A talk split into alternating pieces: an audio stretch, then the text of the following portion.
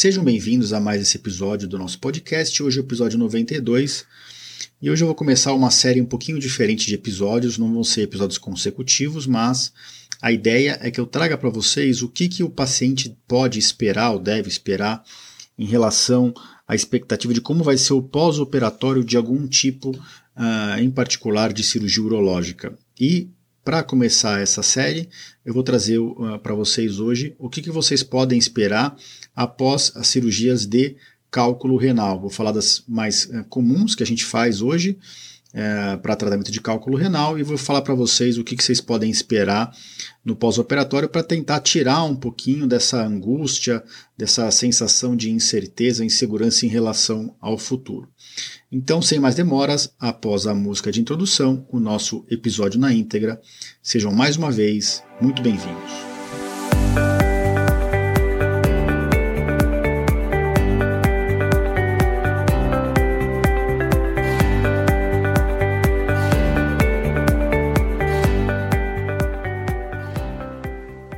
Bem-vindos ao podcast Conversa Aberta com o Urologista. Meu nome é Giovanni Marchini, sou médico urologista formado pela Faculdade de Medicina da USP e serei o anfitrião desse show.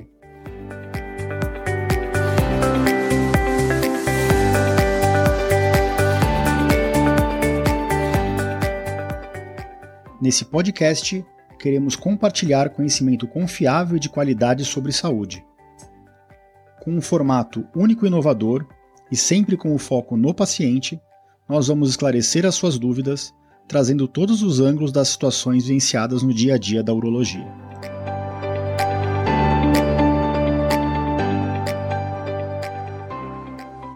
Sejam bem-vindos então a mais esse episódio do nosso podcast e hoje a gente vai falar sobre o pós-operatório de cirurgias de cálculo renal. Mas antes de começar o episódio na íntegra, como eu sempre faço, eu queria deixar aqui uma solicitação, um pedido para que vocês curtam nas redes sociais, curtam no podcast da Apple, deixem resenhas, notas, deixem comentários. É, isso nos ajuda a ter um melhor ranqueamento e mais pessoas acabam encontrando essa informação, pessoas que estejam procurando informação a respeito dos assuntos que a gente publica no nosso podcast. Lembrando também que esse episódio vai estar dentro do meu site no www.ourologista.com.br barra podcast barra episódio 92. E hoje a gente vai falar sobre é, o pós-operatório e a frase que eu trago para vocês, como eu sempre faço aqui antes de iniciar o episódio, é uma, fase, uma frase da Clarice Lispector, né? que é uma, foi uma escritora brasileira, nascida em 1920 e falecida em 77. Para quem não sabe, ela tinha origem judia, mas nasceu na Ucrânia e ela é uma das uh, reconhecida uma das mais importantes escritoras do século XX. E a frase que eu queria trazer para vocês é: Tenho um pouco de medo, medo ainda de me entregar, pois o próximo instante é o desconhecido. Tenho um pouco de medo, medo ainda de me entregar, pois o próximo instante é o desconhecido. E essa frase tem tudo a ver com o episódio de hoje. Eu acho que a gente tirar o medo do desconhecido dos nossos pacientes é super importante, até para que os pacientes tomem uma decisão mais embasada, mais é, racional é, a respeito de qual linha de tratamento qual linha de conduta é, eles vão tomar, seguir para o caso específico deles. E também antes de começar o episódio na íntegra, como eu sempre faço, queria trazer aqui os meus agradecimentos para as pessoas que têm interagido conosco nas redes sociais e dentro do meu site. Um agradecimento muito especial a Sandra Souza, a Diva Cono, Elisângela Lopes, Silvia Molinari e Cris Ferreira. Alguma dessas pessoas, inclusive, uh, que já agradeci previamente, que realmente são pessoas bem uh, participativas, principalmente na, nas redes sociais, no Instagram e no meu site. Bom, vamos passar para o episódio na íntegra propriamente dito agora a respeito desse assunto que é o pós-operatório de cirurgias de cálculo renal. Uh, lógico que eu não posso falar tudo da mesma forma, porque cada tipo de cirurgia de cálculo renal tem um intra e um pós-operatório. Quais são os tipos de cirurgia que eu vou abordar aqui? Eu vou falar um pouquinho para vocês do pós-operatório da LECO, que é a litotripsia extracorpórea por ondas de choque, né, aquele tratamento que a gente bate nas pedras com uma máquina pelas costas, dura mais ou menos 40 a 50 minutos, é feito geralmente com sedação profunda ou anestesia geral e uh, não necessita de internação, o paciente vai para casa no mesmo dia, também não necessita de duplo J. Eu vou falar ainda do tratamento que a gente mais faz, né, do pós-operatório da, das ureteroscopias rígida e flexível, que são os tratamentos dos cálculos pelo canal da urina, com o uso dos aparelhos que, é, que são os, as óticas finas, que são os ureteroscópios, tanto rígido quanto flexível. A gente usa o laser para quebrar a pedra, as cestinhas que a gente chama de basket para tirar os fragmentos. E no final dessa cirurgia, em geral, a gente deixa um duplo J por 5 a 10, 15 dias no máximo. É, o paciente geralmente fica uh, ah, 24 horas, 12 a 24 horas internado. E eu também falo, vou falar também para vocês a respeito da nefrolitotripsia percutânea, que a gente também chama de cirurgia percutânea, que é a cirurgia para cálculos mais complexos, que a gente faz também com anestesia geral, assim como a, a leco e a ureteroscopia. E uh, a gente trata cálculos, a gente pode até passar o aparelho pelo canal da urina, mas a gente faz geralmente uma incisão de um centímetro no dorso para fazer um trajeto da pele dentro até dentro do rim, e por esse trajeto a gente passa aparelhos que conseguem quebrar os cálculos e já aspirar os cálculos. Para cada um desses tipos de tratamento, a gente tem é, episódios específicos aqui no nosso podcast.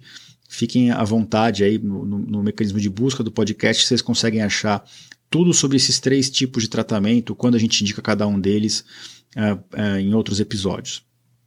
Eu vou falar um pouquinho do pós-operatório de cada um desses. Então, eu vou começar pela LECO, né, que é o, é o tratamento teoricamente menos invasivo que a gente faz.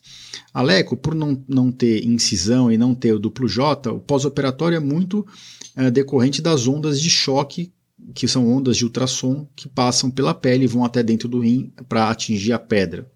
Diferente do que muita gente pensa, não é um tratamento a laser, é um, tra é um tratamento por ondas de choque mesmo e ele pode gerar alguns sintomas. Quais são os sintomas mais comuns no pós-operatório da LEC? Então, primeiro o paciente acorda, vai para casa no mesmo dia, a gente costuma dar alta sem antibiótico, então não tem que usar antibiótico, não tem que usar muito medicamento, só a gente deixa com analgésico, que às vezes um anti-inflamatório. Geralmente o paciente não tem nenhuma alteração do hábito intestinal, ele já pode comer no pós-operatório imediato e ele não está usando o duplo J. Então ele não vai ter muitos sintomas relacionados ao duplo J que eu vou comentar mais para frente. O que ele pode ter um pouco de dor lombar e pode surgir, sugerir, é, surgir uh, vermelhidão, equimose no flanco. Às vezes tem um pouquinho de náusea.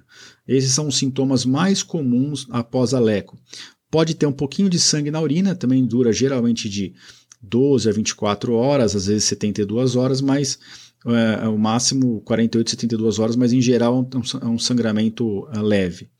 Se a leco funciona bem e os cálculos forem fragmentados e descer fragmento, aí a gente pode ter sim, e é importante que o paciente saiba que pode ter sintomas de cálculo ureteral, de cólica renal. Geralmente a gente não indica para cálculos muito grandes, então os fragmentos são geralmente pequenos, mas o paciente pode ter um pouco de dor lombar mais intensa, um pouco até de náusea e vômito tá? É, não é esperado. O que, que não é esperado no pós-operatório? Não é esperado um sangramento significativo, não é esperado queda de pressão, não é esperado sintoma urinário baixo, né? Então, vontade de urinar toda hora, é, isso, esses, e febre, né? Febre não é esperado também no pós-operatório da LECO. É, o médico orienta isso e o paciente vai para casa e retorna com seu médico depois para fazer um exame de imagem. E como eu falei, não costuma ter sintomas relacionados ao, ao duplo J, porque não está usando, não costuma ficar com muito remédio, vai para casa no mesmo dia, não costuma ter muita influência no hábito intestinal. Vamos falar agora a respeito da ureteroscopia rígida e flexível, que são os, os procedimentos mais feitos no Brasil e no mundo para tratamento de cálculo renal, que é o tratamento pelo canal. Esses tratamentos, classicamente, a gente precisa deixar um duplo J no final da cirurgia. E o duplo J, como já comentei em outros episódios também aqui do podcast, pode dar diversos sintomas que são é, é, esperados, tá? Então, dor lombar, dor no baixo ventre, dor quando urina, tanto no canal da urina quanto dor lombar na hora que está urinando. Pode ter sangue na urina, isso é muito comum paciente pode ter polaciúria, vontade de urinar toda hora, né, uma frequência miccional aumentada, pode ter um pouco de ardência no começo ou durante todo o jato urinário, ou às vezes é só no final. e o paciente, em geral, fica é, internado. Se ele opera de manhã, ele pode às vezes ir para casa no final do dia, ou se ele opera ao longo do dia, o mais comum é ir para casa no dia seguinte. Em geral, esse paciente não usa sonda durante a internação, às vezes sim, às vezes não. A gente costuma deixar a sonda vesical drenando a bexiga para fora externamente quando o paciente tem sintomas de sinais de infecção no trato urinário, mas na maior parte dos casos a gente deixa sem sonda. O paciente, esse sim, recebe antibiótico e ele pode, tanto pelo uso dos remédios quanto pela é, por ter ficado em jejum, pelos anestésicos e pelo uso de antibióticos e do duplo J, o paciente é bem frequente a gente vê um pouco de, de quadro de é, prisão de ventre, né, de obstipação. Então, se precisar, o paciente também pode usar remédios para isso. Quanto tempo esse paciente fica internado? Como eu falei, 12 a 24 horas. Ele é, obrigatoriamente vai precisar depois retirar o duplo J, então tem que ter essa expectativa. Se o médico deixou com um fiozinho, o duplo J vai ser tirado ou na manhã seguinte ou em até 7, estourando 10 dias. Isso sempre é combinado com o paciente, mas depende também um pouquinho dos achados intraoperatórios. Mas sempre que fica com um fiozinho externo, o paciente não vai ter que reinternar para tirar o duplo J. Se fica com, com o catéter todo interno, sem nenhum fiozinho externo, o paciente obrigatoriamente vai ter que internar ou de forma eletiva ou de forma urgenciada via pronto-socorro para retirar esse catéter. Então isso é algo que já tem que estar no radar tanto do paciente quanto do médico, tem que ser orientado, olha, a, cirurgia para retirada de cálculo não vai ser seu único procedimento. Talvez você precise de um segundo procedimento menor, que é para tirar o duplo J. Tempo de afastamento. Lá na litripsia, geralmente o paciente fica um dia só afastado das suas atividades habituais, né? Por ele tomar uma sedação profunda ou é, uma anestesia geral, a gente pede para não fazer nada no dia da leco. No dia seguinte é um dia normal. Já na ureteroscopia flexível, por conta do uso do duplo J, muitos pacientes a gente tem que afastar do trabalho, da atividade física, pelo menos 5 a 7 dias. Tem paciente que acaba ficando até um pouco mais, a gente deixa isso muito a critério do paciente, é difícil prever como o paciente vai sentir o catéter no pós-operatório. Às vezes, se o catéter está incomodando pouco, ele fica pouco tempo afastado. Se o catéter está incomodando muito, ele fica mais tempo afastado. Às vezes só consegue voltar a trabalhar ou fazer esporte, atividade física, relação sexual, depois que tira o duplo J. Mas não que o duplo J vá machucar o corpo do paciente, é uma questão de sintomas mesmo, não é uma questão de uh, problema e, e, perigo do ponto de vista médico. Tá? Então, esse é o pós-operatório de uma ureteroscopia rígida ou flexível. Vamos passar agora para o pós-operatório da cirurgia que é um pouquinho mais agressiva, que é a nefrolitotripsia percutânea.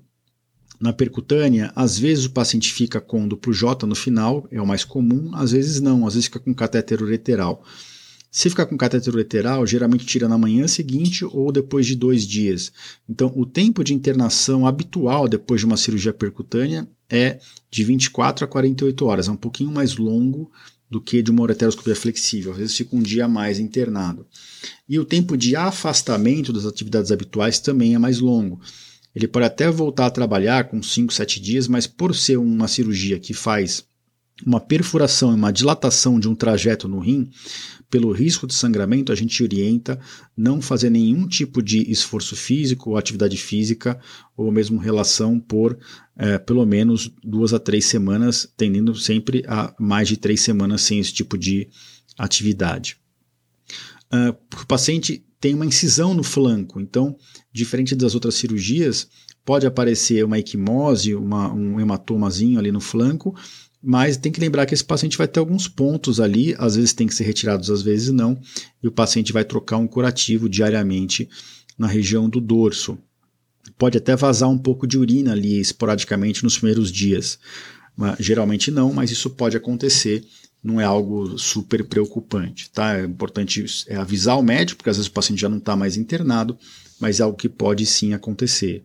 Se o paciente tiver com o duplo J, aqueles mesmos sintomas que eu descrevi para flexível é, vão acontecer, ou podem acontecer: dor embaixo do ventre, dor lombar, sangue na urina, urinar com mais frequência, um pouco de ardência para urinar.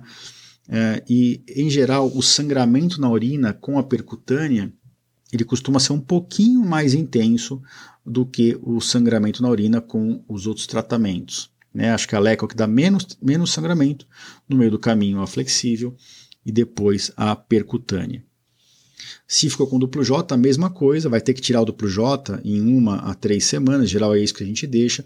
Se ficou com duplo J com fiozinho, esse duplo J provavelmente vai ser retirado depois de 5 a 10 dias. Tá? Dificilmente na percutânea a gente tira o duplo J no dia seguinte. O paciente vai para casa com alguns medicamentos, em geral a gente tem uma mão um pouquinho mais pesada em quem faz a percutânea, o paciente acaba indo para casa quase sempre com antibiótico, diferente das outras modalidades, que às vezes a gente interrompe o antibiótico na internação. A flexível é muito caso a caso, a leco raramente vai para casa com antibiótico, mas na percutânea, em geral, o paciente vai com analgésicos e com antibiótico para casa também. A, a, semelhança da flexível na percutânea, o paciente também pode ficar com o intestino preso, e às vezes a gente tem que fazer mão de tamarine, óleo mineral, é, moving lax, medicamentos e alimentos como uh, uva, passa, né, uh, mamão e bastante hidratação para que o intestino volte a funcionar normalmente. Então, esse, é, de forma resumida, é o que a gente pode esperar no pós-operatório de cada é, tipo de cirurgia. Agora eu queria falar para vocês, de forma final aqui, o que não esperar, né? Então, febre, por exemplo, febre não é algo esperado no pós-operatório de nenhuma dessas cirurgias. Na percutânea, por por ser uma cirurgia que o paciente fica um pouquinho mais de lado, às vezes o paciente tem uma actelectasia, que são é, como se fossem aderências no pulmão, que depois se desfazem, né? Isso pode gerar febre no pós-operatório imediato, mas febre bem baixa. Agora, qualquer episódio de febre mais alta, acima de 38, 38,5 no pós-operatório, sugere algum quadro infeccioso, isso tem que ser é, controlado com o uso de antibióticos. Outro achado que não é tão esperado é sangramento com coágulos de forma é, é, muito importante no pós-operatório. Então, se tiver muito sangue, com muito coágulo saindo, que não para, pode ter alguma coisa errada. Às vezes o paciente tem que fazer algum exame de imagem, uma tomografia com contraste ou até uma arteriografia para ver o que está acontecendo. Como eu já disse para vocês, isso é mais raro na leco, é menos frequente na flexível, é um pouquinho mais frequente na percutânea, mas os, as incidências são baixas em, em todos é, é, esses casos. O que, que também não é esperado? Dor intensa que não melhora com nada, o paciente ficar com a pressão muito alta ou muito baixa, né, em qualquer tipo de tratamento de cálculo renal pode gerar sangramento ou drenagem de urina ao redor do rim, que a gente chama de hematoma perirenal ou urinoma perirenal quando é urina. E isso pode gerar esses sintomas de dor intensa, náuseas e alterações de frequência cardíaca e de pressão. Então, sempre que acontece algo diz nesse sentido, uh, o médico tem que ser avisado e o paciente pode estar internado ainda. Pode acontecer desde o pós-operatório imediato na recuperação pós-anestésica até o paciente já estar em casa. E o médico tem que sempre ser avisado porque isso demanda é, uma orientação para o paciente retornar ao serviço onde ele fez o, o tratamento e fazer exame de imagem para ver se tem algo ou não que precisa ser tratado além do, da cirurgia que já foi feita. É, qualquer tipo de tratamento pode gerar, como eu falei lá atrás da Leco, pode gerar fragmentos no ureter, né, fragmentos de cálculo que sobraram, às vezes pequenos, que a gente achou que ia drenar tranquilo. Se algum fragmento maior ficou e desceu pelo ureter e obstruiu o ureter, é, isso pode gerar sintomas de cólica renal. Quando o paciente está com duplo J, isso raramente acontece, porque o duplo J não deixa o cálculo obstruir. Mas às vezes uma migração de um fragmento, mesmo com o paciente com duplo J, geram uh, pequenas obstruções temporárias e o paciente pode ter esses episódios de um, pouquinho de cólica renal com náusea. Na leco, que o paciente está sem duplo J geralmente, uh, não tem nenhuma obrigatoriedade de passar o duplo J antes, esses sintomas de cólica renal podem acontecer com um pouquinho mais de frequência e quanto maior a pedra tratada na leco, maior a chance disso acontecer. É importante nós, como, como médicos, orientarmos os nossos pacientes que esses são os possíveis é, é, caminhos do pós-operatório, são possíveis cenários do pós-operatório, até para que isso seja decidido é, em conjunto, né, uma decisão conjunta com o paciente para ver qual caminho seguir, qual caminho aquele paciente vai escolher para tratar uh, o seu caso dos cálculos renais, seja em um ou nos seus dois rins. Bom, era isso que eu tinha para trazer para vocês hoje. Vão ser episódios esses episódios de pós-operatório vão ser episódios bem concisos, para ser meio, bem papum mesmo, bem direto, para as pessoas entenderem. Eu só fazer reforçar uma coisa, o, muito paciente fica muito preocupado com sangramento, tá? Que nem eu falei, o sangramento que preocupa é aquele com muito coágulo, isso realmente não é algo que a gente espera no pós-operatório, mas a gente tem que lembrar que é, qualquer é, sangramento na urina sempre tende a parecer maior do que ele realmente é, porque a urina ela é muito corada pela, pelo sangue. Se eu jogar uma gota de sangue em um litro de urina, parece que é um litro de sangue, não parece que é um litro de urina com uma gota de sangue. Então a gente tem que sempre orientar os pacientes porque isso assusta e para nós urologistas isso é muito básico, é o nosso dia a dia, mas para o paciente às vezes é a, é a, primeira e única vez que ele vai passar por aquilo e é nossa é, função e obrigação orientar em relação a esse achado. Bom, eu fico à disposição. Se alguém tiver alguma dúvida é, a respeito do pós-operatório, por favor, mandem nas redes sociais, mandem no meu site. Meu site fica aberto, né? A página do, de cada um dos episódios do podcast fica aberto para comentários. É sempre um prazer responder vocês. É para isso que a gente faz esse podcast aqui. E uh, lembrando que isso, esse, esse, episódio de hoje vai estar dentro do site no www.urologista.com.br barra podcast barra episódio 92. Se vocês puderem interagir com a gente nas redes sociais e deixar um, uma nota ou um comentário no podcast da Apple especificamente, isso nos ajuda bastante. Bom, vou ficando por aqui. Tem bastante episódio alinhado aí no, no pipeline para vocês. A maioria é, eu vou estar sozinho, alguns outros de entrevista, mas de qualquer forma fica combinado da gente se encontrar por aqui daqui a exatas duas semanas. Um grande abraço a todos.